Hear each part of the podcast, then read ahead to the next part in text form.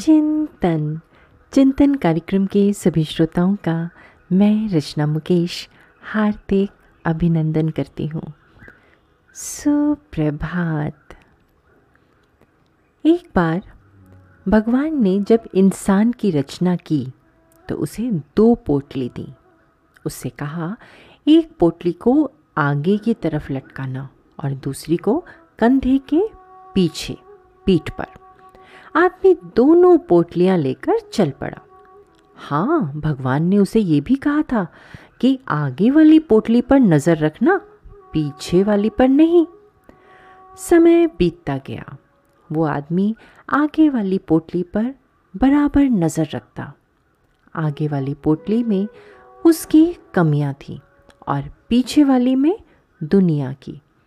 वो अपनी कमियाँ सुधारता गया और तरक्की करता गया। पीछे वाली पोटली को उसने नज़रअंदाज कर रखा था। एक दिन तालाब में नहाने के बाद दोनों पोटलियाँ अदल बदल हो गई। आगे वाली पीछे और पीछे वाली आगे आ गई। अब तो उसे दुनिया की कमियाँ ही कमियाँ नज़र आने लगी। ये ठीक नहीं, वो ठीक नहीं, बच्चे ठीक नहीं, पड़ोसी बेकार हैं, सरकार निकम्मी है।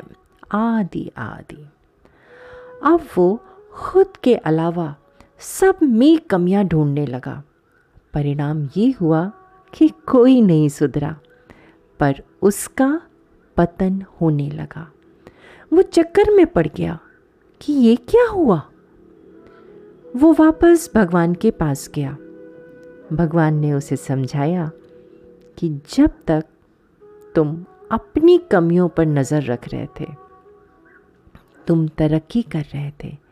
जैसे ही तुमने दूसरों में मीन मेघ निकालना शुरू किया, वहीं से तुम्हारा पतन शुरू हो गया। हकीकत भी यही है दोस्तों, हम किसी को नहीं सुधार सकते।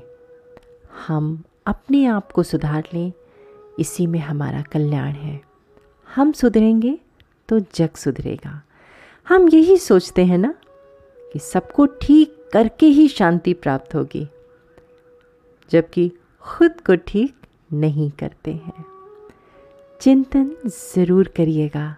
आपका दिन शुभ एवं मंगलमय हो।